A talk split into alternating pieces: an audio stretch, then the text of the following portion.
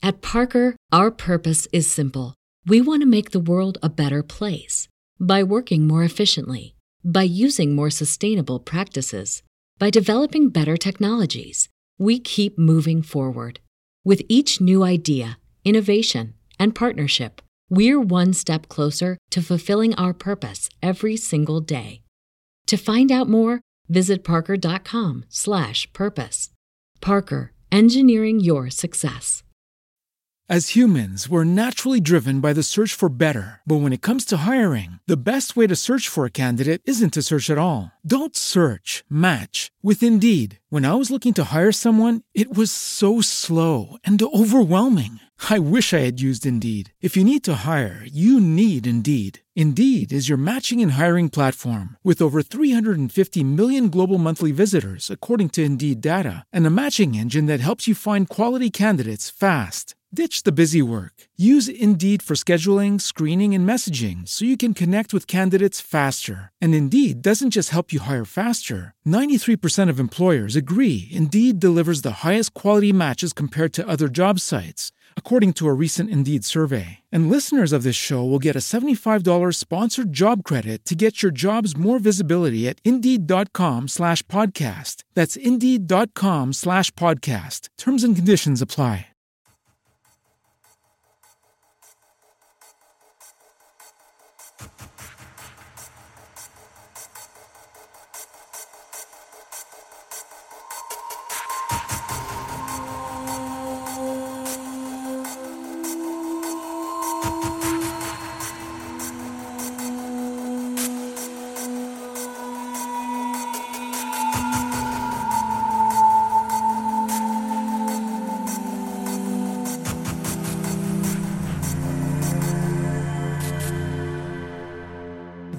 E siamo live anche questa sera. Eh, Omar è in spirito perché c'è la banda passante limitata e soprattutto abbiamo Emanuele in carne ed ossa, Emanuele Manco, eh, scrittore, recensore, ha vinto qualunque cosa di vincibile questa ultima Deepcon. eh, Ciao eh, anzi, Marco, è- ciao.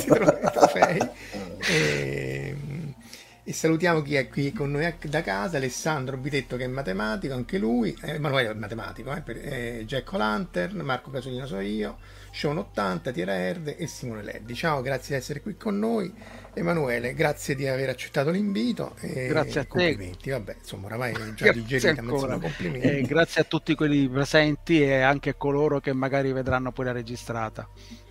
Esatto, perché poi insomma non tutti, lo dicevamo prima nel fuori onda, che essendo noi vecchietti, però spesso molti la, se la vedono offline perché le 10 e mezzo comincia a essere una certa, una certa ora.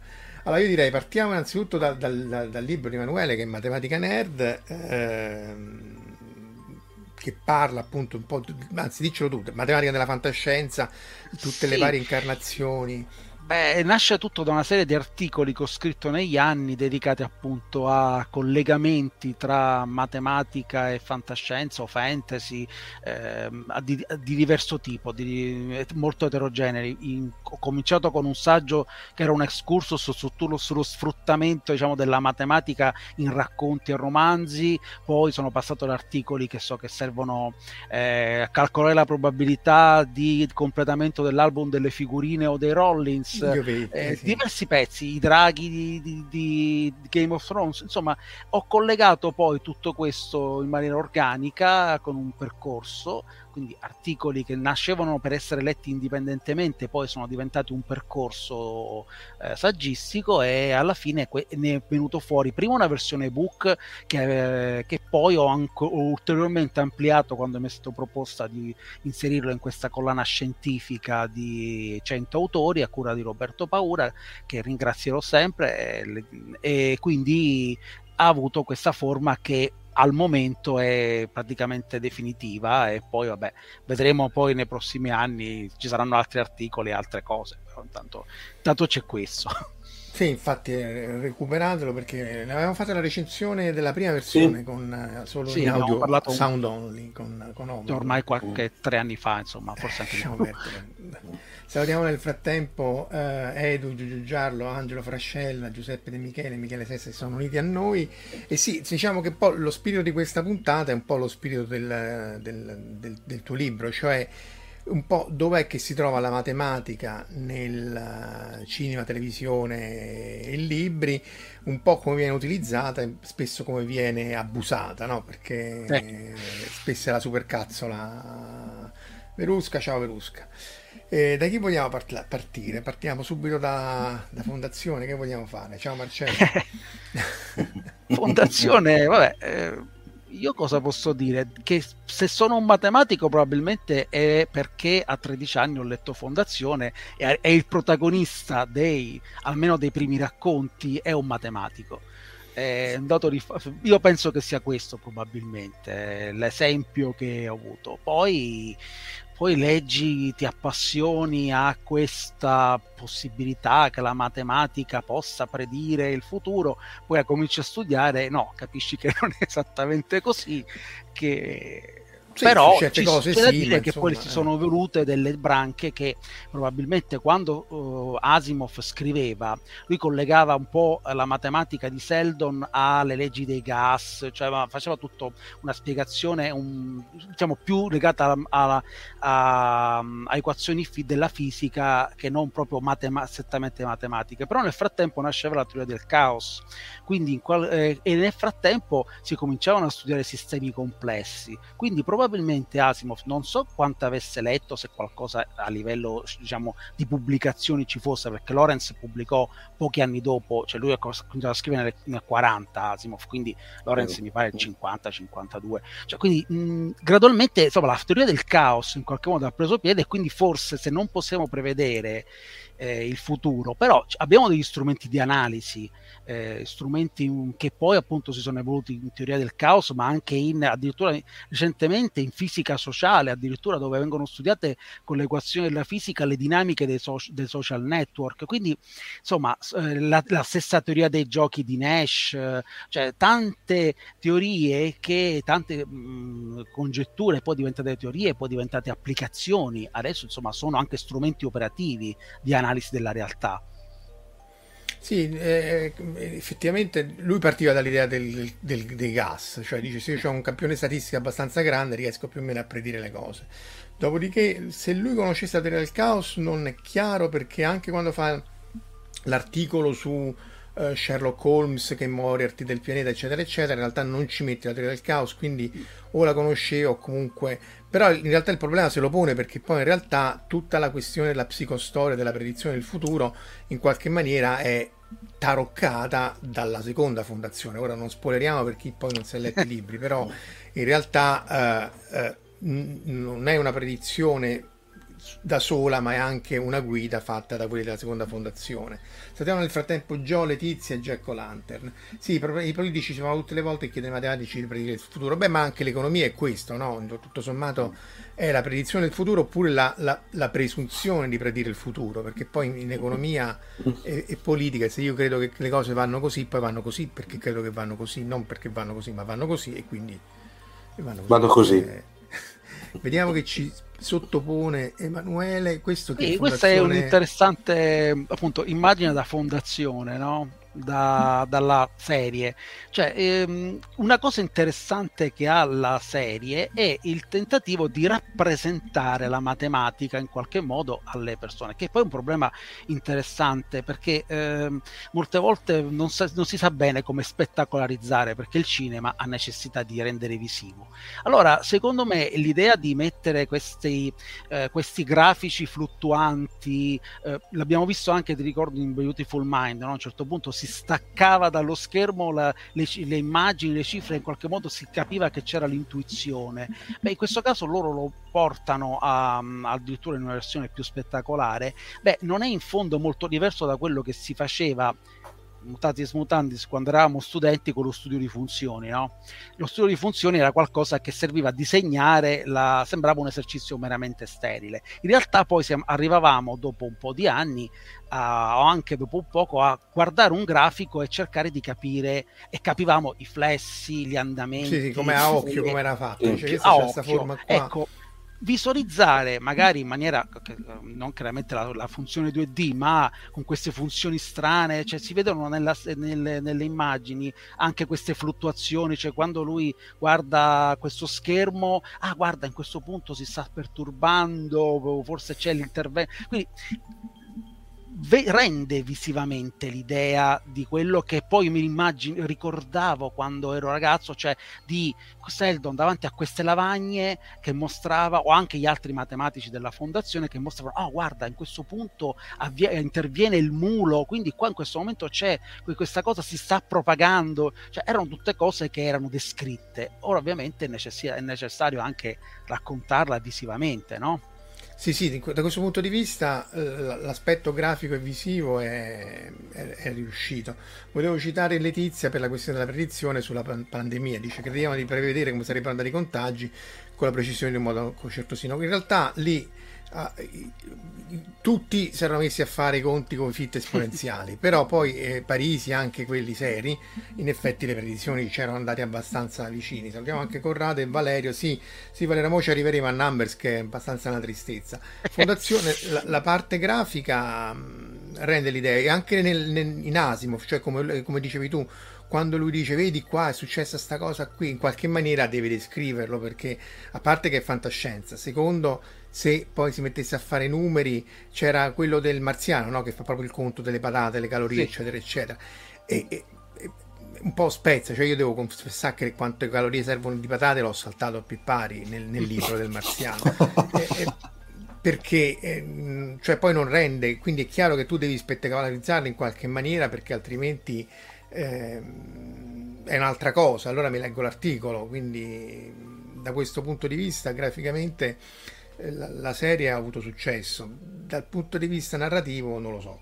Eh, non siamo qui per parlarne, più... parliamo dell'aspetto matematico magari esatto, per ora di come è resa la matematica, perché poi magari altro, poi ognuno avrà i suoi giudizi, penso. Sì, sì, infatti poi c'è tempo. Però anche lì la matematica degli ascolti, pure quella, voglio dire, non, anche Ehm, soprattutto sullo streaming loro vedono esattamente questo fatto così qui c'è il flash qui quando ho fatto vedere questa cosa qui c'è il picco di ah ascolti. sì guarda sono eh... tecniche analisi minuto per minuto o pe- momento per momento poi adesso con i download sai molto, sono, sono, metriche molto importanti del genere quante persone abbandonano a metà quante persone abbandonano il download eh, il tasso di rinuncia o, il, eh, o il, il, di permanenza ci sono tante informazioni Mm, e, e, e, la differenza con i vecchi metodi dell'Auditel è che eh, possono avere informazioni su tutta la base delle persone che le vedono, che, dei loro clienti, mentre l'Auditel è a campione, sì, loro sì. sanno invece tutto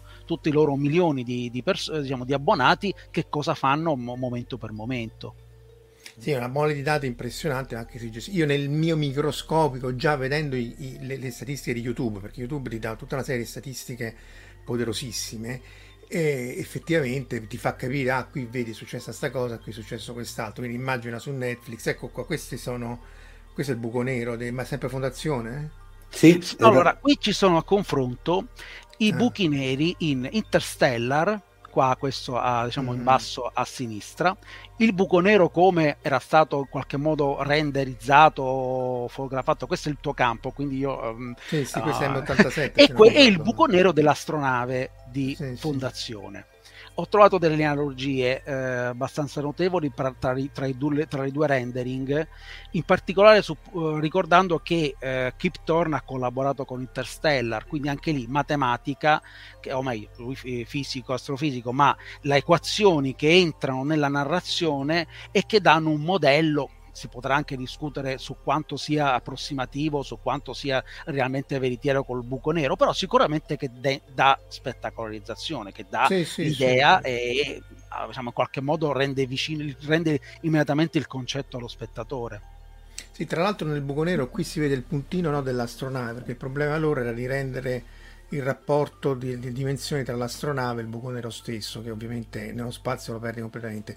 Il, il buco nero credo sia l'unica cosa realistica di Interstellar, Kip Turner no, perché appunto quella è la distorsione dello spazio-tempo. In qui manca, in Interstellar manca, non perché chi torno gliel'avesse detto, il fatto vedi che nel buco nero vero da una parte è più, è più luminoso e meno luminoso perché lì distor- ruotando il, lo spazio-tempo viene acchiappato e avvicinato a noi da una parte e allontanato dall'altra. E, e, in Asimov loro fanno questa cosa che in realtà cita Contact, no? perché questa cosa degli anelli che, che ruota è, e, sì, le astronavi sono, sono... Lui Asimov ma non parla mai di buchi neri, no, parla no, che vanno nell'iperspazio come fosse il diesel, la bandina. Sì. E, però lì insomma la parte visiva di fondazione sicuramente ha avuto successo anche l'ascensore orbitale eccetera eccetera e, ehm, la parte narrativa appunto oh, vabbè ognuno se la, se la vede e se la, se la gode però che mi interessava era rendere come la matematica o la fisica sì, dietro la esatto, resa, ecco. esatto. E, appunto andate comunque a recuperare i romanzi se non, avete, se non l'avete letti perché sono una delle cose più famose del, della fantascienza. Poi Asimov scrive molto pulito, no? lui è molto... È uno dei fondamentali della fantascienza. Sì, sì, sì. A differenza di Herbert che, che scrive, eh, insomma, mette tanti piani tem- temporali, narrativi, eccetera, eccetera, Asimov è abbastanza lineare. A differenza di Dick che era per... sembrava fatto quando scrive, non si capisce che sta dicendo, Asimov eh, appunto è, è un pilastro. Poi appunto riprende la storia è nota, riprende la caduta dell'impero romano di Gibbon, anche Terminas era il dio romano che stava ai mm-hmm. confini, da cui poi tra l'altro prende la stazione Termini. Sì.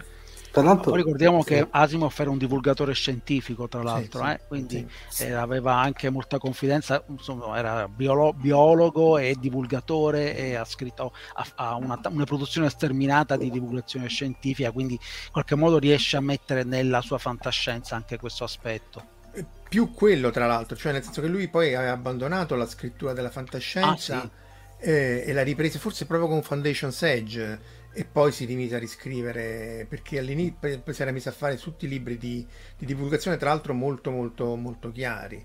E qui dice eh, Giuseppe è il cartesio della science fiction era famoso per la fantascienza ma ha scritto più in altri campi che fantascienza. E poi Martina la fondazione sono sì fantascienza sì sì sì non eh, insomma, Asimov c'è tra l'altro di, di, di, di matematichese suo c'è eh, The Feeling of Power del 57 che è un racconto breve eh, in cui sì. essenzialmente eh, non so se ve lo, ve lo ricordate 7 volte 7 mi pare tradotto sì. in italiano sì quello in cui ce n'è uno in cui eh, ci, si è dimenticata la scienza del calcolo e non esistono più i computer, esistono gli esseri umani che calcolano e appunto la riscoperta del calcolo da parte degli esseri umani diventa una superarma. Adesso è così, cioè il computer era tutto con i computer, no, non è che non esiste ah, più, era tutto con i computer. Facevano i missili con i computer e poi gli costava troppo. Dice però guarda, esatto. se tu fai il conto a mano e mandi l'umano, quello è giù e è contento di sacrificarsi e quindi rinsegnano le moltiplicazioni. E poi c'era anche questo che in qualche maniera in inglese era franchise, ma è quello del giorno delle elezioni, in cui fondamentalmente c'è una sola persona eh, che, che, che, è un campione statistico sufficientemente, eh, appunto, eh, statisticamente sufficiente per de- determinare chi sarà il nuovo mm, presidente degli Stati Uniti, perché Multivac...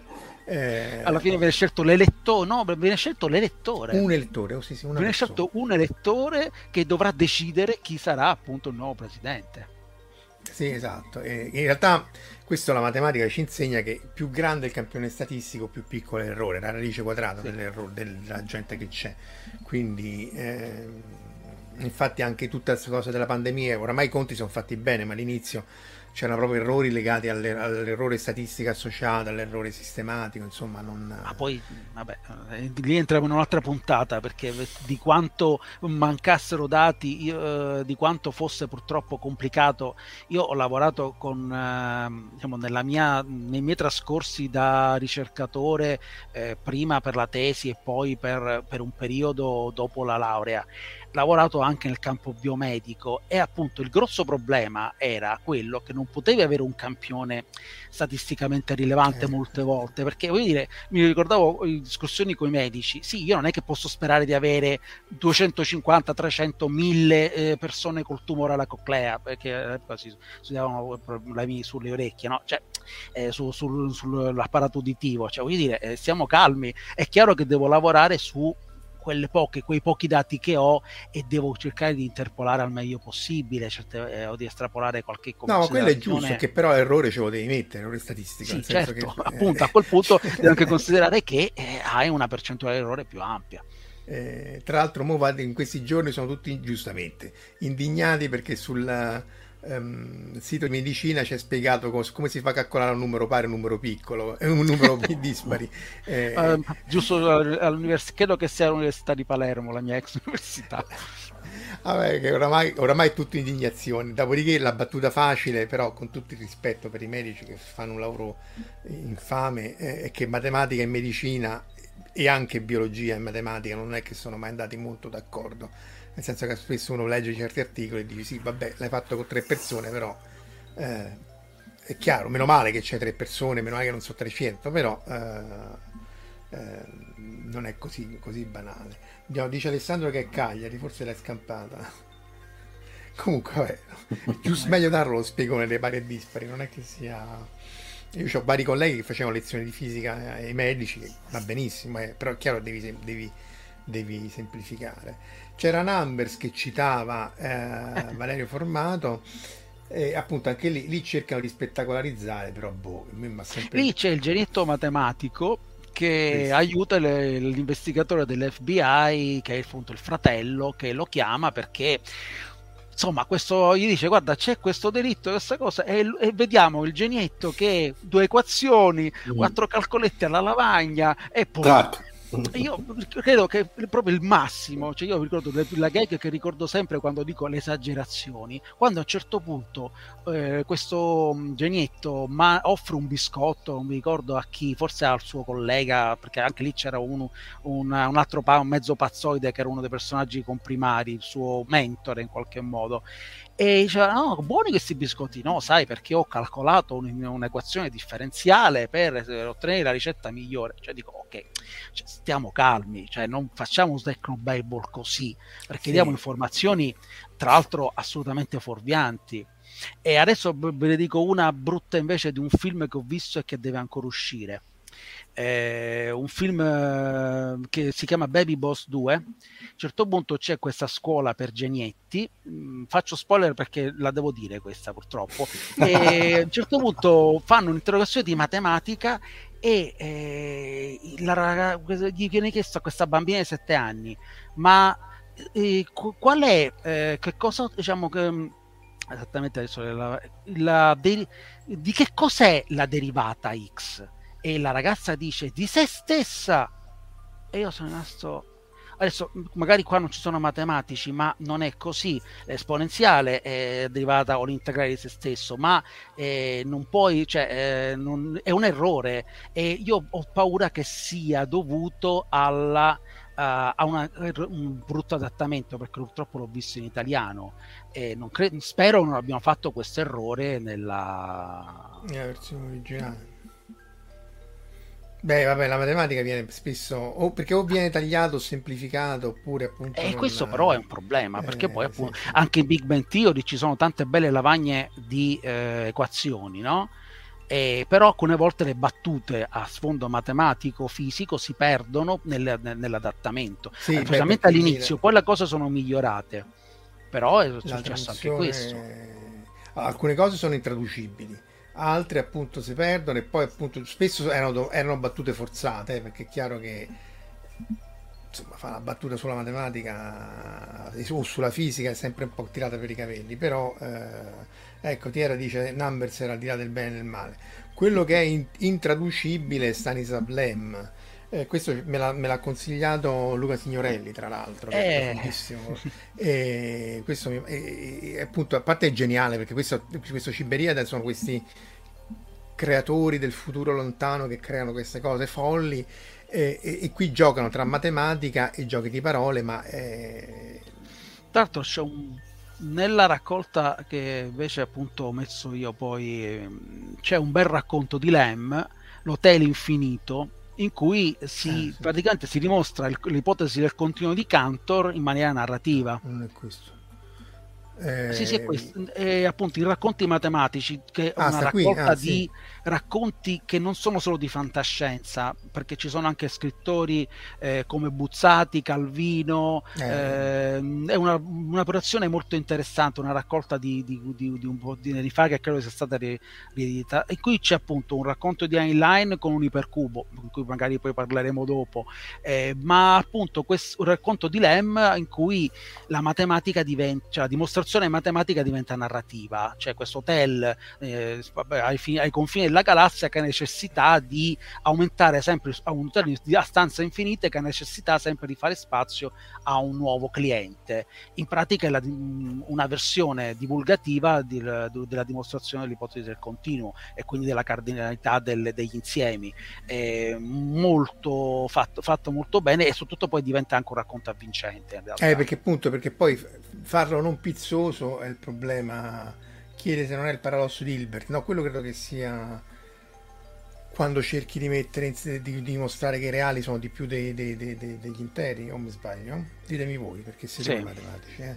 E, tra l'altro tu citavi Calvino, anche Primo Levi, loro sono tutti, per, tutti scritt- bravi scrittori che riescono in qualche maniera a rendere la matematica vincente. Lem è bravissimo perché appunto te la mette anche giusta, tra l'altro, perché è chiaro che spesso la coperta è piccola o tiri dal punto di vista della, dell'accuratezza o metti 50 note in fondo oppure riuscire a ad esempio una che va di moda non, non so se qua capiterà eh, la Z di Riemann la, la, la, la dimostrazione sui numeri, mm-hmm. sui numeri primi che ogni tanto spunta però anche là è inspiegabile e indimostrabile sicuramente mm. ma eh, eh, se, se uno riuscisse a dimostrare eh, l'ipotesi sulla, sui numeri primi del Z di Riemann però eh, è alla base di molti raccontini.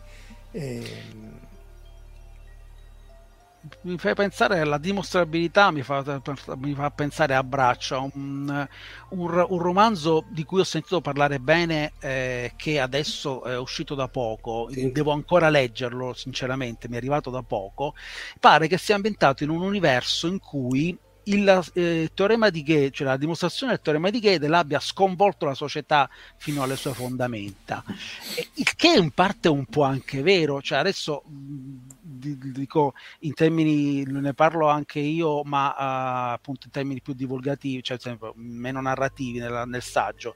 Eh, Gödel, quando scoprì che i sistemi matematici hanno in sé eh, de, un'incompletezza, cioè il fatto che possono avere dei, delle dei, delle, delle, asserzioni, detto mm, in termini semplici, eh, vere ma non dimostrabili. Questo ha, ha, ha, sconvolto la matematica del Novecento. Il fatto che fosse, non tutto fosse dimostrabile con la matematica, ha veramente, c'è gente che voleva ammazzare Gödel, cioè per esempio, no? Beh, eh, quindi insomma è interessante scoprire come eh, certi, certe fondamenta possono essere scardinate. Beh, è stato come per la meccanica quantistica, cioè da un esatto. lato c'era il, meccanic- il, mecanicismo vittoriano della teoria dei gas, dice vabbè lì si tratta solo di far conti ma so tutto anche l'artista dice guarda non ci avete capito niente pu- alcune cose non le puoi sapere o sai una o sai l'altra e lo stesso è Gödel no? l'indecidibilità de- del, del, del, de- delle sezioni matematiche dimostrata matematicamente è chiaro che ha dato un colpo pesantissimo perché tra l'altro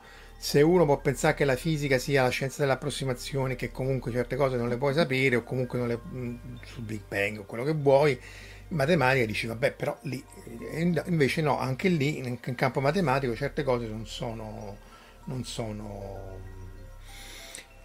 dimostrabili o decidibili o un'asserzione può essere non può, può, potresti non sapere se sia vera che, che, che falsa ciao Valentina eh, che altro salutato tutti e Alessandro no, dice giusto che il paradosso di Hilbert è quello dei numeri reali con la diagonale e dice di stare zitti su, nel segreto sul, sul teorema di Gödel. Beh, quello fu una brutta botta, è chiaro che però eh, se poi è così è così, non è che c'è, c'è niente da Beh, fare. Eh. Le botte le, diciamo, le, poi ci sono uh, racconti che sfruttano queste botte anche in senso per esempio um, eh, paradossale per esempio uh, sappiamo tutti che la divisione per zero è indefinita no? Eh, eh, questo proprio ah, però eh, in un racconto di Chang una matematica scopre che la divisione per zero è possibile c'è un salto logico, ok, viene fatto questo salto logico. Diventa un salto emotivo perché a questo punto ogni numero è uguale all'altro, perché è vero, cioè la conseguenza poi è questa e questo è proprio ancora di più, cioè è l'utilizzo della matematica per far capire come vengono sconvolti anche i rapporti sociali, i rapporti umani e i sentimenti delle persone. Quindi anche questo è un esempio che io trovo assolutamente utile. Sta in storia della tua vita che non ho pensato perché mi è venuta adesso in mente questo quando abbiamo parlato di questi paradossi. Sì, perché poi il rischio è che poi se uno usa la matematica in contesti sociali va bene, ma poi se tu dici sì, ma tu in base a questo parametro o a questo algoritmo o non prendi il mutuo o ti mando a morire perché non sei produttivo, come, eh, quindi è chiaro che poi bisogna stare attenta. Eh. Eh, Andrea scrive bene, dice Angelo Frascella, non l'ho ancora letto, sarà un bel romanzo. Marco Dadì è arrivato in ritardo e Gio Scriba giustamente citava la biblioteca di Babele di, eh, di Borges. Eh, Dylan Dog con 3 per 0, però 3 per 0 fa 0 e quello fino a là. Sì, poi è chiaro perché poi tu i numeri li puoi estendere nel, nel, nel campo dei complessi, puoi fare no, spesso è pieno di, di, di, di, video su YouTube e dice che la somma di divergente è uguale a meno un dodicesimo, perché è chiaro che lì è per fare a chiappa clic, giustamente, perché è un'estensione dei complessi, quindi sì, è vero, ma insomma è vero tutto, tutto, tutta una serie.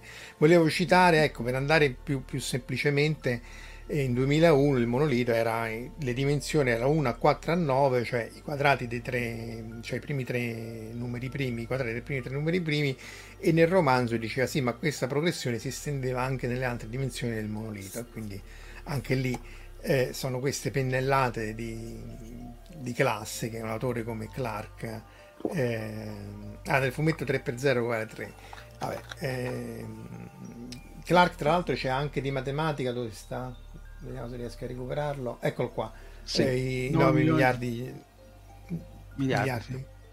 Sì. Vabbè, tanto di nomi di Dio che anche questo è un raccontino. Clark, anche come Asimov, secondo me dava il meglio nei racconti brevi, cioè queste gioiellini. Eh, questa era di questi monaci che dovevano chiamare tutti i nomi di, di, di, di Dio e quindi l'universo esisteva solo in virtù di, eh, del, del, far fare a questi monaci questo computo.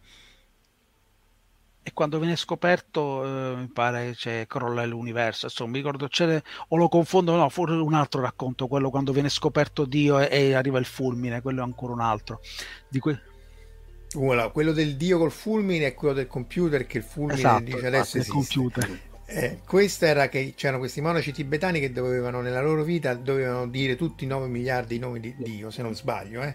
E, mm-hmm. e, e, quindi ci, finché lo facevano meccanicamente ci mettevano un sacco di tempo. Computerizzano la cosa e quindi appena accendono questo computer si vede l'universo che sta svanendo perché oramai aveva sì, asservito al compito per cui era stato preposto.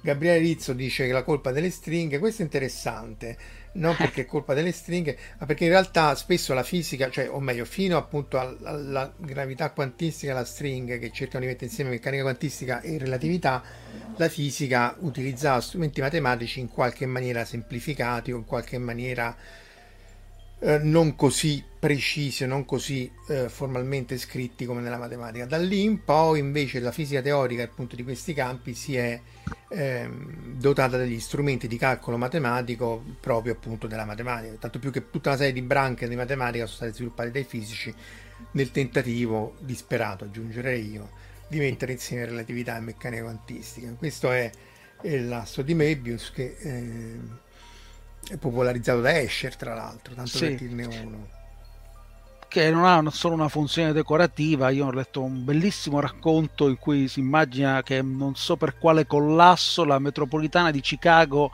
diventa un infinito nastro di Moebius e i, e, i, passeggeri di James Blish, mi pare.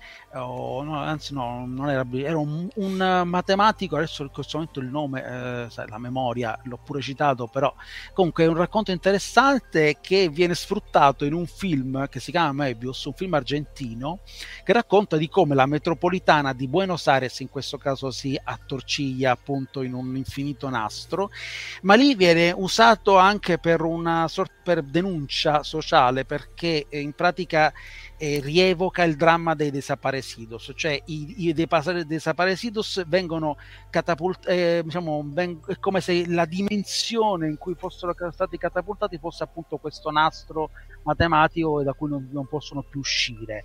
Eh, quindi anche lì eh, l'entità matematica diventa eh, impatto sociale, impatto emotivo, diventa eh, parte della vita delle persone in maniera semplice senza stare lì a fare poi la spiegazione esattamente su cosa sia matematicamente il nastro di Möbius. Cioè, è questa la, la forza di alcune narrazioni quando sanno sfruttare bene la matematica e poi una cosa che da Flatlandia viene fatta, no? Quella della, anche della totale. Eh sì, Flatlandia, aspetta che la recupero, forse è il primo romanzo matematico, se la gioca con Alice nel Paese delle Meraviglie, non sì. so chi è uscito prima, ebbe, molto, ebbe poco successo all'inizio, appunto qui è l'idea, no? era di un'entità a due dimensioni, anche se il romanzo è a molte dimensioni come lo scrive lui. E ed è una denuncia sociale, no? perché lì come più lati avevi, più alto eri nella, nella gerarchia della, nella nobiltà bidimensionale, se non ricordo male. Mm-hmm. E sì, perché praticamente si partiva dalle, dalle, dai diciamo, i triangoli, poi i quadrati, eh, poi man mano che aumentavano i lati fino ai cerchi che sono i dominatori in pratica. Eh sì, perché c'erano infiniti, infiniti lati. Esatto. E questo un po' richiama anche Huxley no? sul nuovo mondo, su queste teorie.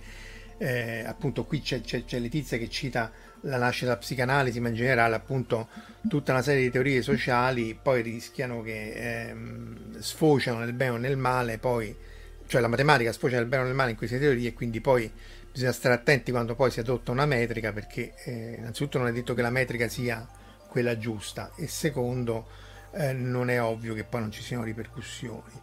Tra l'altro si citava ecco. Borges, questo eh, esatto. è una specie di seguito ideale di, di Flatlandia, di Charles Howard Hinton, che è un altro autore di racconti matematici che non solo si è ispirato a Flatlandia, ma è anche poi scop- diciamo, un, de- quello, colui che ha definito per primo il Tesseract, l'ipercubo eh, che poi eh, diciamo, l'entità matematica che poi è anche oh, stata usata in racconti, poi in un racconto di Heinlein che si chiama La casa nuova, in cui anche qui c'è questa casa che è ipercubica, quindi le persone possono viaggiare, cioè stare eh, nel, tra le, eh, diciamo, è di, enorme, è immensa, sfrutta lo spazio perché in qualche modo sono riusciti a, a trasformare una casa in quattro dimensioni, a comprimerla nelle tre dimensioni, quindi hai, molto, hai uno spazio eh, tipo un TARDIS, mettiamola così, detto. però cosa accade? Che siccome la costruiscono su in, in California, California e la California sono un sacco di terremoti, un terremoto sconvolge sconvolge l'equilibrio della casa e le persone non sanno più uscire. Non riescono più a uscire perché si perdono tra le dimensioni. E rimangono incastrate. Sì, sì, questa era... Beh, perché poi tra l'altro l'ipercubo eh, matematicamente si tratta facilmente, è la sì. rappresentazione tridimensionale il problema.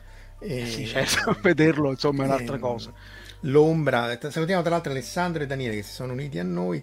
Poi appunto l'ipercubo, cioè, cioè ecco, eh, citiamo Cube, eh, il primo soprattutto su tutti e tre bei, bei film, il primo però soprattutto, ehm, e c'era questa cosa dei, dei, dei, cubi, non si capisce in realtà, dei cubi sì, dei tre numeri primi, no?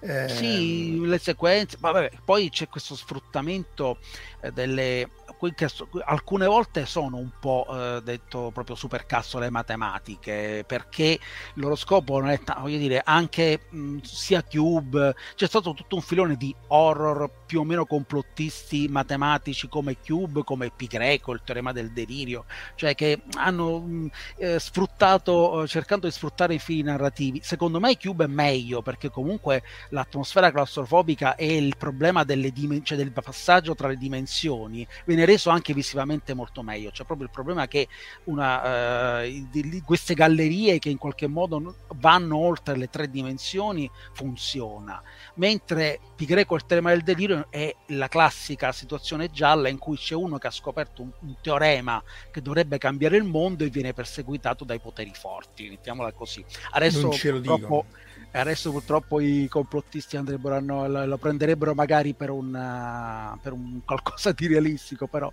dico questo è quello che accade molte volte con l'uso della matematica, della formula eh, che mm. cambierà il mondo, no? Beh, perché comunque appunto lì la, o è una formula che ha una ricaduta nel campo fisico di produzione oppure in però l'economia già appunto è più meta matematica sì. e, e, cambierà il mondo sì è chiaro che ci deve essere il McGuffin no?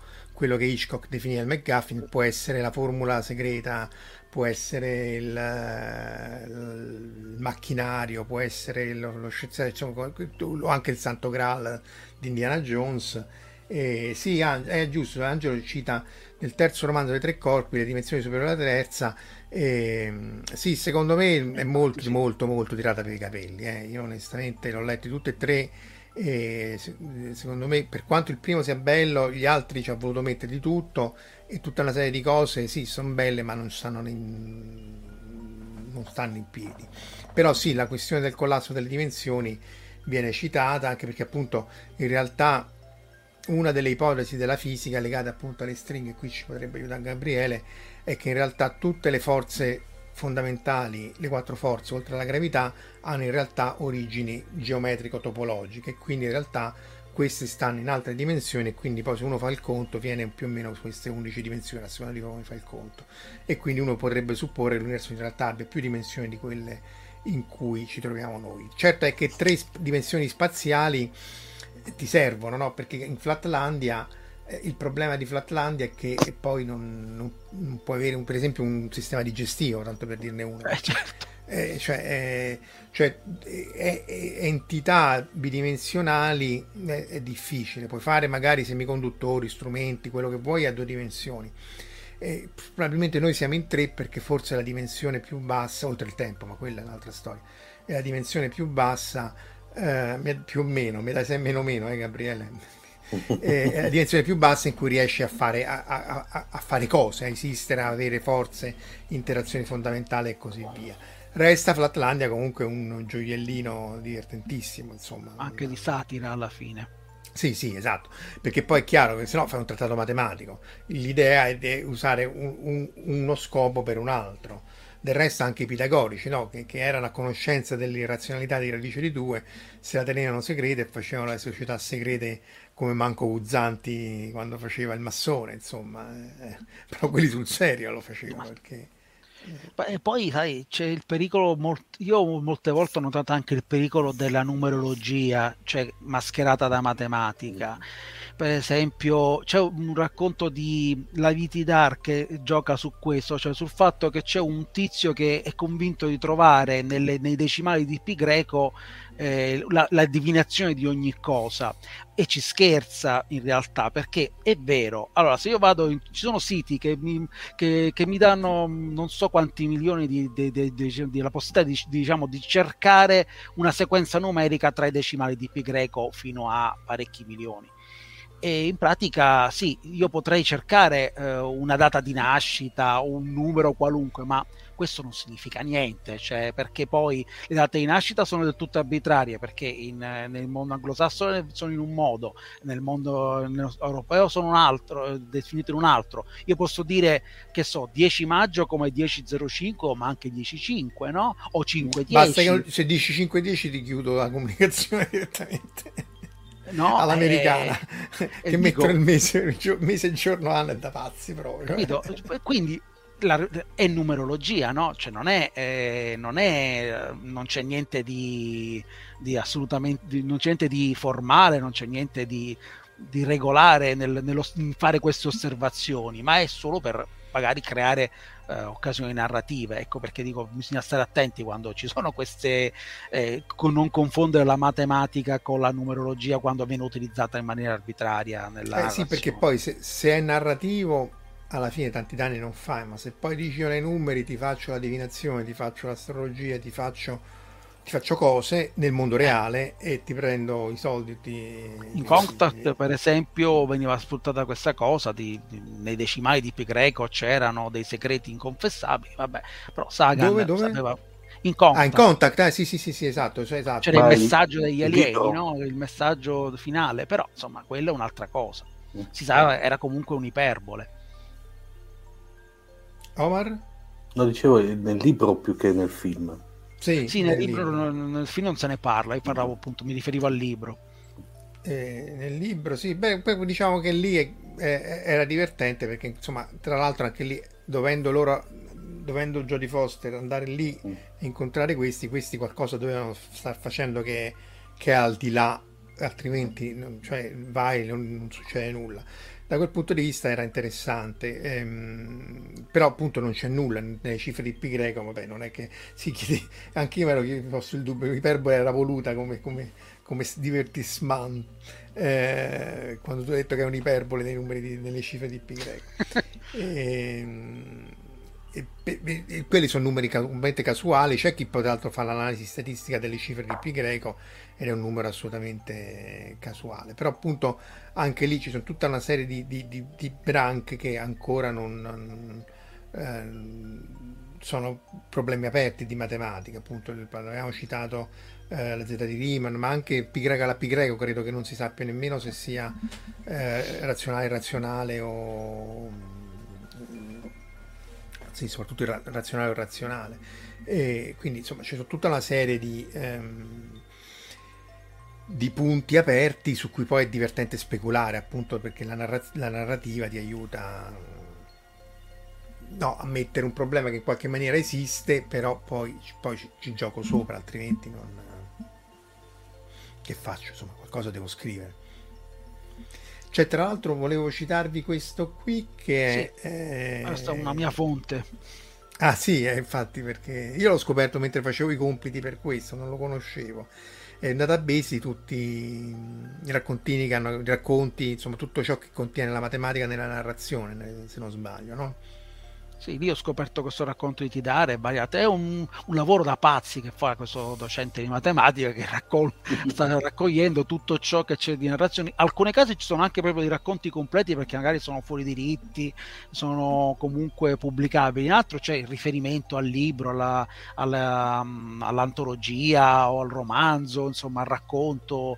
Uh, quindi è interessante perché tutto ciò che è fantascienza e matematica, o, o anzi in realtà è narrazione, non solo fantascienza, è narrazione di matematica, perché appunto ricordiamo che mh, ci sono narrazioni di matematica che non sono fantascienza, sono eh, divulgazione scientifica magari mascherata o eh, raccontini scientifici, quelli di Carroll per esempio, non erano sì, meramente sì. fantascienza, ma erano appunto mh, diversi matematici che poi eh, venivano a, uh, proposti in forma narrativa come Fatlandia Infatti, per dire Valentina dice ho svoltato un sacco di lezioni a scuola, infatti ha voglia di apprendere. Sì, perché appunto spesso è, è più il, il, consigli, il, confine tra matematica, fantascienza e narrazione poi è molto uh, labile, perché appunto Flatlandia è una denuncia sociale, ma spesso la fantascienza è fantascienza sociale, cioè a me l'astronave non mi interessa, mi interessa più dire che tutti gli uomini sono schiavi di qualcosa del un po' come anche la macchina del tempo di Wells, cioè quello è, si va nel futuro, ma poi alla fine del futuro ritrovi le caste che c'erano già all'epoca vittoriana. Quindi, e, e, e tra l'altro la matematica gli dà questa ossatura eh, imprescindibile, cioè se io ti dico guarda questo è un teorema e così via, eh, c'è poco da discutere.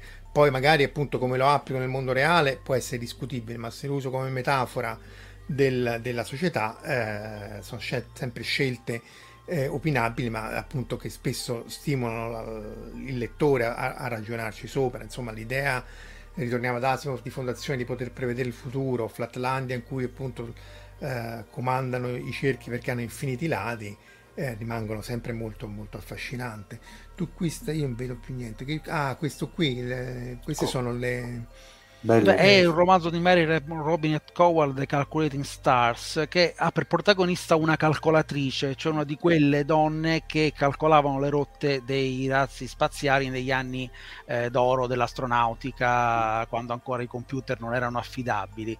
E, tratta concettualmente di, di, temi simili a il diritto di contare di qualche anno fa, no? Sempre questi. Lì c'era però, un, lì, quello era un saggio sì, è un eh, documentario, questo, sì. Esatto. Sì, eh, quello da cui hanno tratto poi un film, mentre questo è un romanzo uh, di finzione in cui si immaginano addirittura che eh, per una catastrofe negli anni 50 la Terra rischia di essere, cioè, diventerà inabitabile e il programma spaziale subisce un'accelerazione.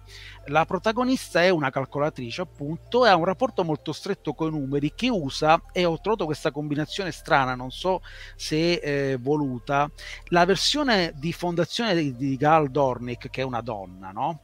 E, ehm, per concentrarsi comincia a ripetere i numeri primi eh, a calcolarli. A... Ecco, questa, questa, mm, questo il personaggio femminile che appunto è il protagonista di Calculating Stars fa la stessa cosa. Non c'è matematica in questi romanzi o in questa definizione in senso stretto, non ci sono oh, eh, spettacolarizzazioni della matematica, c'è il rapporto della matematica con i personaggi, cioè in questo caso con i numeri col numero quanto tale che è parte diciamo della narrazione. Lo mh, mm, citavo cioè mi era venuto in mente così come percorso appunto perché è sempre un esempio di, dramma, di, appunto, di, di drammatizzazione di questo rapporto e a me interessano molto questi aspetti perché poi se no si diventa divulgazione. Io mi ricordo la divulgazione diventa anche saggistica eh, che inserita in un racconto non, come dicevi prima, no? Sì, eh, non... mi leggo il saggio. Io una volta ho visto l'equazione di Heisenberg direttamente spiaccicata nel mezzo di, una, di, un, di, di, di, un, romanzo di finzione, messa lì, presa probabilmente da qualche libro di testo. E dico perché? Perché mi devi spiegare il principio di determinazione? Ok, ma cioè, raccontamelo che cosa provoca, che cosa succede eh, con, eh, nella tua narrazione, non mi mettere l'equazione da davanti e poi di, eh, cercare di farmi capire che co- questa non è hard science fiction secondo me, questa è mm, boh, mm, technobubble. Soprattutto se non ci riesci, perché poi se, se, ci riesci allora tanto di cappello, il problema è che spesso appunto mettere l'equazione di Heisenberg vuol dire spiegare tutta la simbologia e tutto quello che c'è dietro, ma appunto poi fa, devi fare un libro e quindi non, è, è, molto difficile eh, riuscire. Questo qui di Kirkland non, non lo conoscevo, quello Hidden Figures, quello delle, delle tra l'altro erano donne soprattutto di colore che facevano i computer, cioè quelli che computavano, facevano i conti, era, è molto molto bello. E tra l'altro il, il, il il documentario, il documentario in realtà è un film, ma insomma è un film dove, No, è un film di finzione in realtà, non è un, sì. cioè nel senso è comunque un film con attori, non è una, un documentario. Sì, sì, sì, scusa, ho detto male io, è molto molto carino. Tra l'altro appunto Alessandro cita, però qua mi provochi, è l'equazione dell'amore che è quella di Dirac. Che è l'equazione, eh, eh, l'entanglement. Che la... sbagliato. Innanzitutto sbagliato il segno, la derivata, tutto eh, ah, poi appunto confondono entanglement con una equazione di, di, di, che, appunto, che è quella di Dirac. Eh, in più eh, lo, applicano entanglement a sistemi macroscopici che eh, non c'entra proprio niente quindi eh, fa venire il mal di pancia un po' a tutti ecco quello quello è pesante. Ci hanno fatto anche un libro, tra l'altro, eh, con la copertina sbagliata, tra l'altro, ecco. per, per, chiudere il cerchio. Eh, giustamente dice Alessandra, se metti il cuore al posto dello zero torna tutto, e certo, infatti certo. la buttiamo in caciara. Volevo citare, eh, come si fa? Eccolo qua. Volevo citare questo, che è Time Out of Joint, mm-hmm. che anche eh. qui è, è, in italiano è il nome del gioco al premio con questa bellissima copertina di Carel Toll che è eh, di Dick, anche qua eh, Dick gioca tra realtà, eh, cioè tra mondo eh, immaginario o comunque mondo percepito e mondo reale e lui, il protagonista, doveva risolvere questi giochi a premio perché doveva risolvere dei problemi matematici. La cosa interessante è che, come però forse tutti sapranno, la ripeto, non si sa mai, è, è praticamente è, um, Truman Show. Cioè loro hanno copiato paro paro sì. Truman Show, hanno copiato da questo, non gli hanno dato una lira di diritti, però alla fine non hanno, non hanno neanche fatto no Thomas Show non, era ispi... non c'era comunque l'ispirazione al... quindi comunque i diritti agli, agli eredi forse l'hanno pagati perché credo che comunque avessero comprato quantomeno il soggetto mi pare io ricordo che vi aveva citato Philip Dick eh, nei titoli se non, magari ah, può male. essere eh, dunque a me non mi pare da come la sapevo io però magari sbaglio, eh, loro non l'avevano citato e, però poi non gli hanno fatto causa perché hanno lasciato perdere. Però mm. mh, mm, non so su Homer se tu la sai. No, no eh, mi, mi, veniva in mente un altro, con, un altro episodio di un altro scrittore della denuncia facile che era Erlada Ellison. Ah sì sì, lui è Terminator. Sì, Terminator che aveva fatto una roba del genere, ma anche in altre cose, ha tentato addirittura di denunciare Straczynski in Babylon 5, per cui figurati, cioè, Beh, no, per Six Babylon 5 lui l'ha preso come, co- co- come cocoso. Sì, dopo ah, per quello, ah, perché sì. come dire, un pagamento in natura, diciamolo così, un rimborso in un risarcimento in natura. No, di questa faccenda qui non lo sapevo. Dice, dice, Martina che, che, anche lei si ricorda che c'era un qualche collegamento. Sì, il collegamento con Lick c'è mm. perché se leggete il racconto è di questa persona mm. che vive in questo mondo che gli è costruito il Truman Show, cioè gli, gli costruiscono un mondo intorno per permettergli di risolvere questi giochi a premio. Eh, ma questo è un tema di Dick che è sempre stato, eh? cioè le, che le, la, la, realtà uh, uh, reale, quella percepita sono due oggetti distinti e che la persona non sa chi è se stesso e, e chi è realmente si ritrova in tantissimi, no? anche gli stesso Blade Runner. Il, a parte che nel, nel, film non si capisce se Harrison Ford è o no un replicante, ma il replicante è vero umano o no, se l'animale che incontra nel romanzo è, è vero o no, eh, quello è metà di Dick è sulla percezione della realtà e la percezione di se stessi. Sì, sì, da questo punto di vista. Vabbè, in questo è tra l'altro un racconto breve. Mh, mm, si legge piacevolmente di, di quelli di Dick quelli più comprensibili rispetto a altre cose eh, più, più, matte. Eh, tra l'altro, ecco, volevo farvi vedere. Dove sta. Ah, ecco, questo tanto per fare la citazione becera di cose fatte male, eccola. E... Mm. La riconoscete, sì? Che è Lost? I numeretti di Lost. I numeretti di Lost. Vabbè, c'è 42 almeno che è la risposta alle Universe. Sì, esatto. e questi sono diciamo uno dei tanti esempi di cose appezzottate, cioè messe là tanto per... Eh... 42. No, vabbè, ma la cosa comica di... Ecco, invece chi la butta in caciara è veramente Adams, non solo per il 42, per il computer, tutto, il calcolo, questo calcolo tremendo di cui si è persa origine, allora devono ricostruire un nuovo com- supercomputer che è la Terra, no? Ma eh, io sono sempre rimasto divertito dal fatto che poi sembra vero, ma l'esperienza empirica ce lo insegna, che i numeri dei conti del ristorante non seguono la matematica normale, cioè non riesci mai, quasi mai a dividerli per il numero esatto di commensali, hai sempre dei problemi con quei numeri, è, è vero, no? Cioè, l'esperienza ci insegna che, che certa, certe matematiche non sono, non sono, uguali in tutto l'universo, no?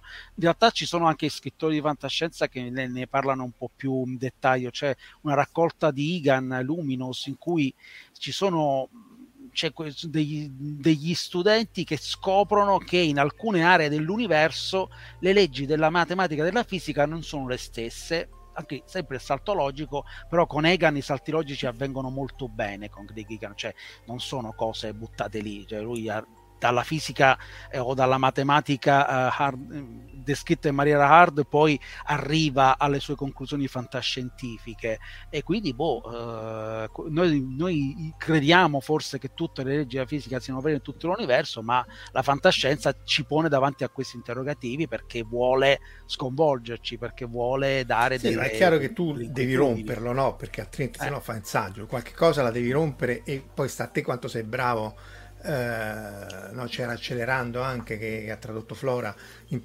perdendo punti di sanità alla Cthulhu eh, eh, perché è chiaro che tu in qualche maniera la, la, rottura la devi fare altrimenti non stai facendo fantascienza non stai facendo narrativa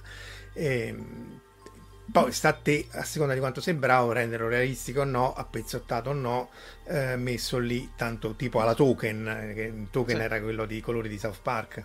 Eh, dice metto la matematica tanto per buttarla in cacciata. Che, che, che, che l'universo in teoria che esistono zone non causalmente connesse al nostro universo, ma che fanno parte dell'universo che si è espanso in maniera esponenziale, quello sì, all'inizio del, dopo il Big Bang, è un problema aperto, cioè non è per niente ovvio che eh, le costanti fisiche e comunque tutta la, la fase del, del, del, appunto, delle costanti dell'universo sia la stessa ovunque. Probabilmente lo è, ma se non lo è ci sono questi difetti topologici, queste zone di separazione tra, tra zone di universo che però appunto noi non, non possiamo vedere perché sono più lontane della, della luce, cioè non dovremmo viaggiare più veloci della fantascienza.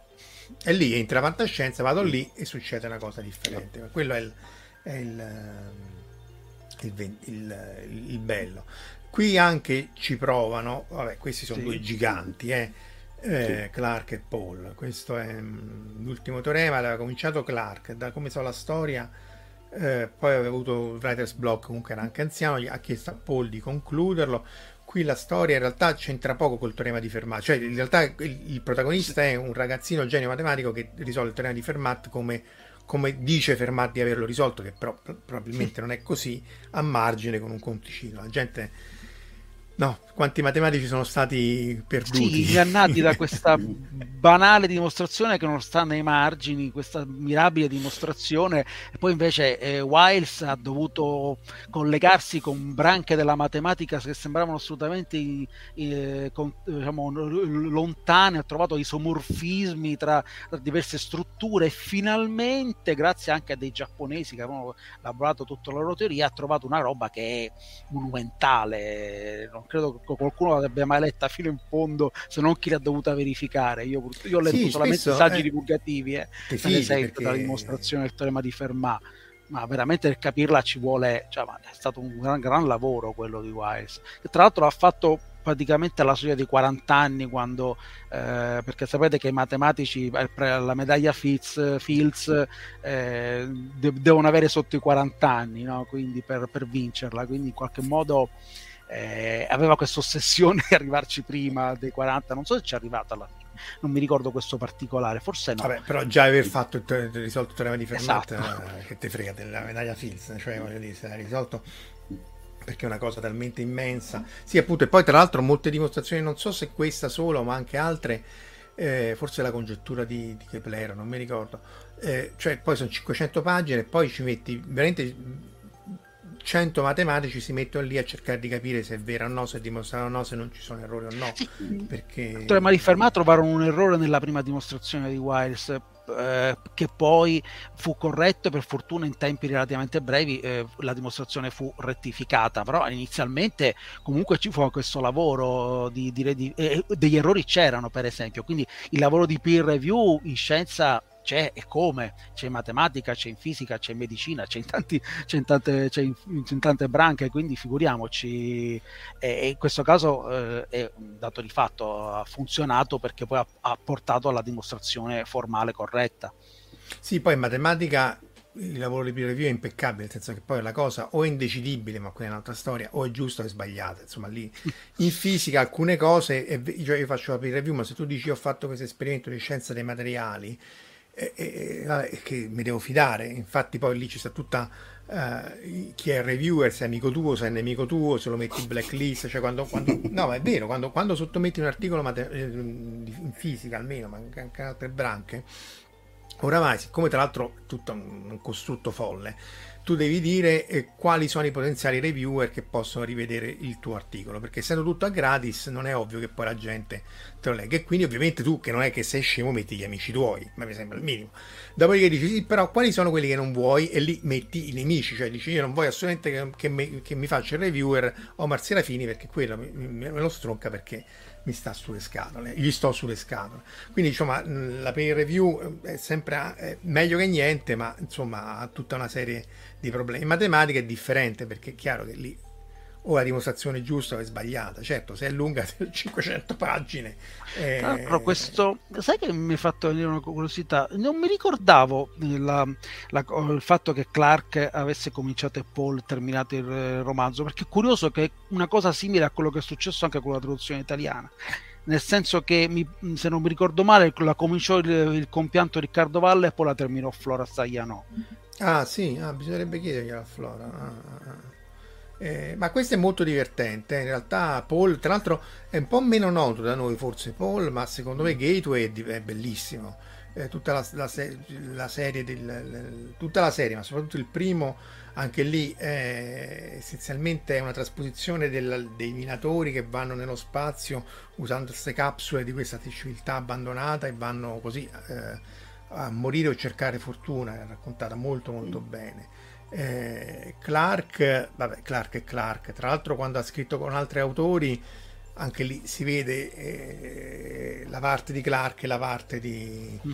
e la parte scritta dall'altro, perché insomma, sì, altri livelli, insomma. Però questo se vi capita recuperatelo perché è divertente. È un po' un 2001 rivisitato, ma insomma c'ha il suo, il suo perché. Volevo citare anche questo che è sì. di Terry Gilliam, questo pure è divertente. Minore come film forse, no? Mm. Ma io visivamente l'ho trovato molto interessante. Certo, forse già aveva delle trovate anche visive, questo retrofuturo un po' somigliante forse a quello di Brasil, cioè sì, comunque sì, forse sì. sul fronte visivo non aggiunge molto alla sua estetica. Mi ricordo che comunque era un po' confusionario nella, nella, appunto, nell'aspetto Bible matematica, così. Cioè, cioè, esatto, riprende Brasile e anche un po' le 12 scimmie che c'aveva questo retrofuturo strambo. Sì. E, appunto questo c'è Christoph Waltz tra l'altro che io anche avevo riconosciuto in tutto il film eh, bravissimo che fa questo specie di dimostratore di cose ma anche lì non è chiaro eh, forse è quello meno riuscito però se non l'avete visto di Terry Gilliam e siete fan appunto di Terry Gilliam eh, recuperatelo perché eh, insomma, visivamente c'ha, una sua struttura profonda. Eh, la storia è più debole, ma insomma è sempre divertente. Il Brasile e quell'altro, Brasile e le 12 scimmie vanno assolutamente visti, ovviamente. C'è anche una serie, tra l'altro, no?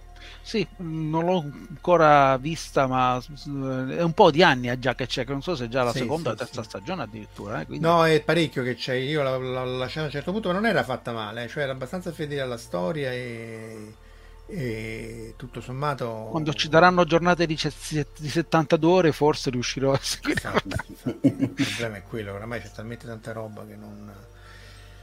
Ragazzi, siamo oltre l'ora. Omar, consigli per, per le visioni? C'è niente di matematica? No, matematica mi, mi, viene in mente uno praticamente che tra l'altro avevamo già citato, già citato quando avevamo fatto la puntata dedicata alla crittografia con Enrico Speranza, che era parente signore della truffa, dove c'è questo ah, praticamente, sì, sì, sì. Crit- era un matematico crittoanalista mi pare, che aveva inventato quella sorta di macchina che tramite degli algoritmi matematici era una sorta diciamo di eh, era camuffata all'interno di una segreteria telefonica non si riesce a capire di duro che, eh, che riesce a praticamente a craccare tutti i sistemi cioè a decodificare pardon, tutti, tutti i sistemi sostanzialmente Mia, diciamo che lì è, è, più non è spiegato bene diciamo più un giallo no? fantastico mm-hmm poi, per esempio, un, un film che a me mi ha colpito più che altro perché dopo si rivela nel finale sbacca un po', come si dice, che era eh, Segnali dal futuro, quello con Nicolas Cage. Ah, sì. Sì, sì, sì, sì Quello che praticamente lui si trova quella pergamena di numeri che non si riesce a capire che, che cacchio vogliono dire, e che dopo anche lì stuoli di matematici a capire cos'erano queste sequenze di numeri e dopo salta fuori. Eh, più che altro volevo ricollegarmi a, a nella, nella, chat c'è Alessandro uh, Foroia che aveva detto chissà uh, se la recuperi Marco. Quella domanda no? Eh, ecco esatto. E mi è venuta subito in mente eh, una delle primissime eh, puntate di Star Trek The Next Generation dove c'era quella figura stranissima del viaggiatore. Non so se ve la ricordate. Sì che dopo praticamente fa ah, verso diciamo la fine della, della serie fa, a, fra virgolette come ascendere Wesley Crusher ad un piano di esistenza superiore. E quello era forte perché a un certo punto eh, nel risolvere un'equazione per stabilizzare i, eh, il campo di curvatura dell'Enterprise, a un certo punto chiedo, ma qui non è usato matematica, lui fa, ma nel risolvere, il succo di nel risolvere le formule devi mettere anche la, un'altra componente che poi si scopre che è il sentimento, per cui immagino... Eh, potrei, eh, potrei mh, adottarla al lavoro questa cosa qua. I conti non tornano, eh, ma c'è molto sentimento. Non per quanto riguarda gli alieni, io ricordo un, um, un adventure game di Star Trek, il primo degli anni 70, degli anni 70, scusate, degli anni diciamo eh, da cavallo fine anni 80, primi anni 90, e quello per il 25, forse non so se era per il 25 anniversario, comunque della Interplay. Sì, Uno degli sì. enigmi era proprio um, dover risolvere un problema matematico di alieni che contavano in base 5 ah, in base 3 sì, o 7 5, adesso sì, mi ricordo sì, se era 7 o 5 comunque in una base diversa dalla base 10 una cosa di calcolo non niente di dico però di cambio di base però comunque eh, diciamo, eh, si poneva l'idea appunto che non tutti gli alieni avessero eh, la base 10 e che quindi potesse esistere comunque una, un modo di calcolare diverso dovuto semplicemente magari alla morfologia. Noi abbiamo 10 dita, abbiamo la base 10, ma chissà, magari Beh, diciamo, i, i, Maya e i Celti contavano in base 20, tutta la matematica Maya è base 20, eh, 400 e potenza di 20. Poi citando il buon Clark anche i Ramani che fanno, pensano sempre tre volte. I Ramani in base 3, sì, sì, sì, mm. esatto, esatto, sì, sì, sì, quello era... Sì, questi sono quei piccoli tocchi di classe che, perché anche lì non è che deve essere sbattuta in faccia la matematica, eh? se si sta sul retro e, e insomma in qualche maniera eh, no, dà, dà, spessore alla narrazione senza essere proprio eh, necessariamente la, l'argomento portante. Poi, poi, per esempio stando nel campo dell'animazione Marco mi viene in mente anche Balira più diciamo per, per dare una coerenza che un'altra serie che diciamo citiamo ogni tanto Gambaster dove c'erano praticamente lezioni di fisica matematica fra... Eh, lì c'era parecchia fisica in Gambaster in Nadia gli Atlanti Dei anche loro lavoravano in base 3 eh, sì, sì, in fondo c'erano proprio tutti i conti eh, matematici proprio in Gambaster, però lì mm. è sullo sfondo e c'è questa giusta esposizione, non so, tra quelle che stanno al karaoke ti scrive, ti scrive il campo di X, oppure appunto alla fine ti metto appunto tutte le trasformazioni di Lorenz eh, con i caratteri di, di, però anche lì è importante perché in qualche maniera un po' come dicevano per Emanuele per altri che hanno scritto no, eh, fondazione o queste cose qui poi magari ti eh, invogliano a, a, approfondire e poi magari a seguire questi, eh, questo percorso di studi e o comunque ad avere una mentalità di tipo scientifico-matematico perché appunto mai come adesso è importante seguire il conto dei numeri per i contagi, per i virus e così via, ma in generale, no? Perché se no. Ma anche arriva... capire i concetti, cioè magari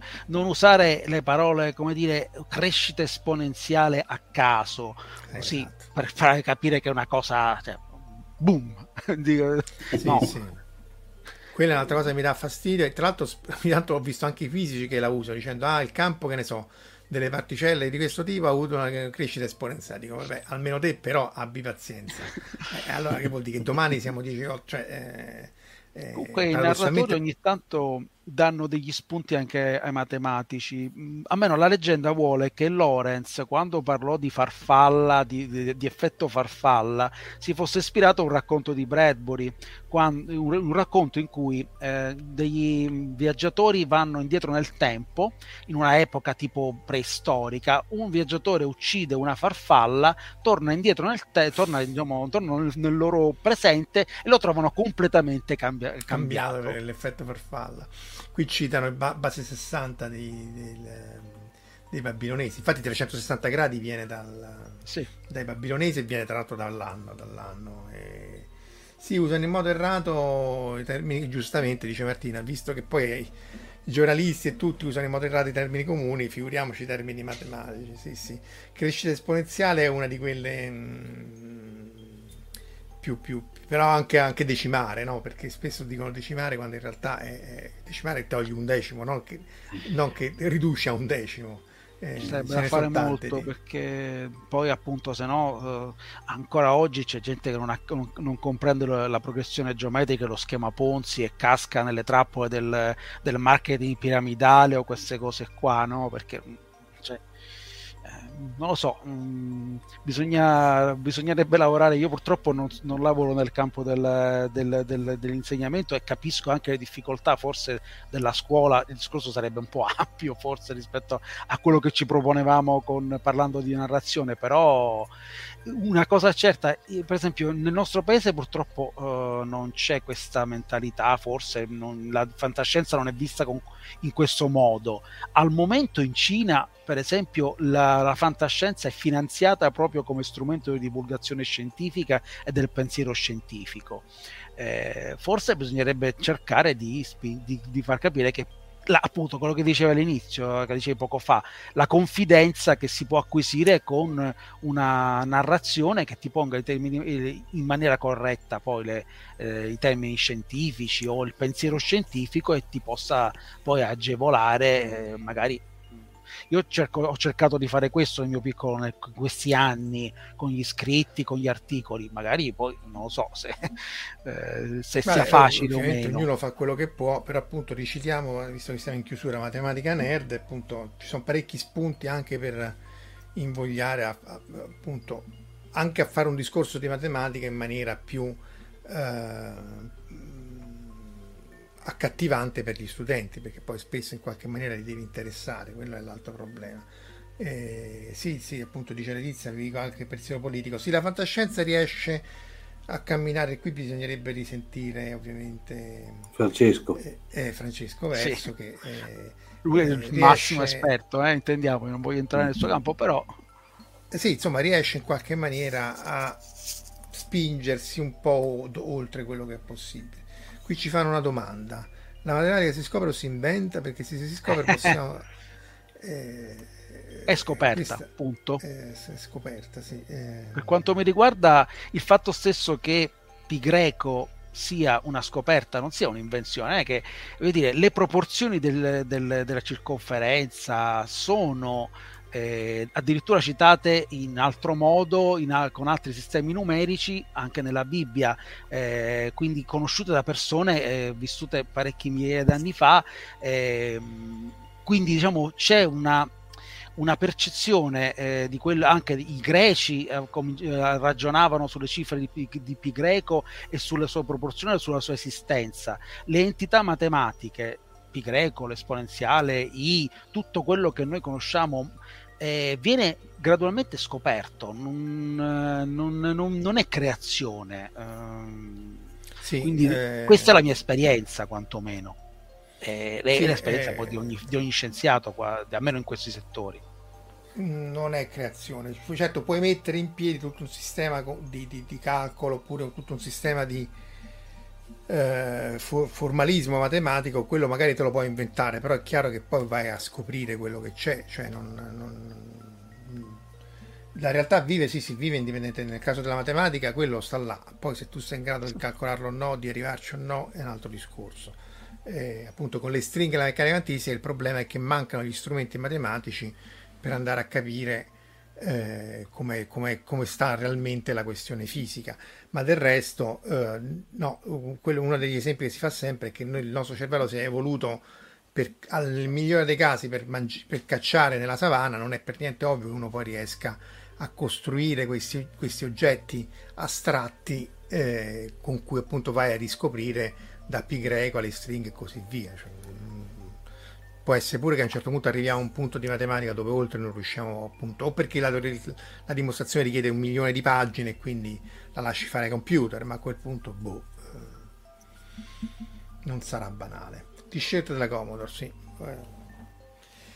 Facciamo pubblicità al 64 che oramai è passato. Ragazzi siamo a un'ora e un quarto direi che possiamo salutare tutti quelli che ci hanno seguito a casa online e che ci seguiranno offline appunto vi riconsiglio Matematica Nerd, eh, ringraziamo Omar in Sound Only e Emanuele che è stato qui con noi questa serata e dovremo comunque anche con te approfondire il discorso nelle prossime settimane. Grazie a tutti e alla prossima. Grazie, ciao, ciao a tutti. Ciao. Avete ascoltato Fantascientificast, podcast di fantascienza e cronache della galassia, da un'idea di Paolo Bianchi e Omar Serafiti, con il contributo cibernetico del Cylon Prof Massimo De Santo. Potete seguirci ed interagire con noi sul nostro sito fantascientificast.it, su Facebook alla pagina Fantascientificast, su Twitter sul profilo at fantascicast, sul nostro canale Telegram t.me slash fantascientificast, sulla nostra community Telegram t.me slash fsccommunity. Se siete particolarmente timidi, potete utilizzare la vecchia, cara e affidabile posta elettronica, scrivendoci all'indirizzo redazione fantascientificas.it. Tutte le puntate sono disponibili sul nostro sito, su Apple iTunes, su Spotify e su Podbean all'indirizzo podcast.fantascientificas.it. Se volete, potete lasciarci una valutazione a 5 stelle su Apple iTunes ed offrirci una birra romulana o un gotto esplosivo pangalattico, sostenendoci tramite una donazione PayPal utilizzando l'apposito pulsante sul nostro sito. Fantascientificast è una produzione amatoriale. Non si intende infrangere alcun copyright, i cui diritti appartengono ai rispettivi detentori. L'autorizzazione SIAE 5612I5359. Nessun byte e nessun tribolo sono stati maltrattati durante la produzione di questo podcast. Alexa 4 e l'equipaggio di Fantascientificast vi augurano lunga vita e prosperità e vi danno appuntamento alla prossima puntata lungo la rotta di Kessel.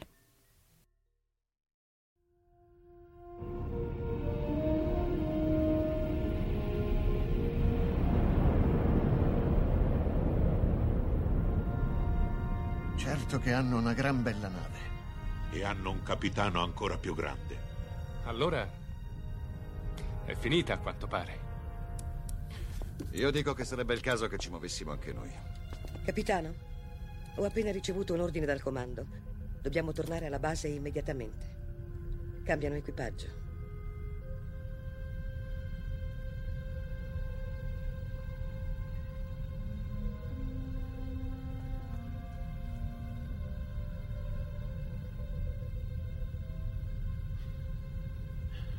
Se fossi umano, penso che ora la mia risposta sarebbe andate al diavolo. Se fossi umano.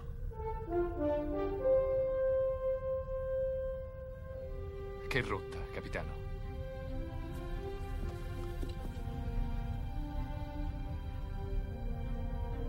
Seconda stella a destra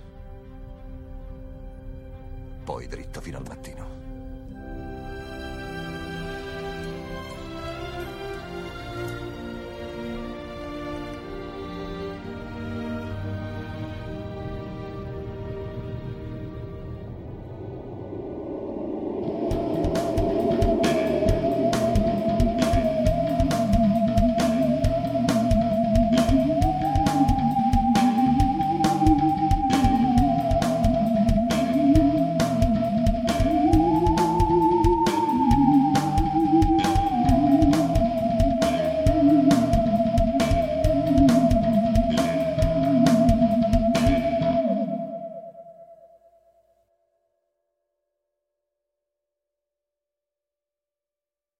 Parker, our purpose is simple. We want to make the world a better place by working more efficiently, by using more sustainable practices, by developing better technologies. We keep moving forward. With each new idea, innovation, and partnership, we're one step closer to fulfilling our purpose every single day. To find out more, visit parker.com/purpose. Parker, engineering your success.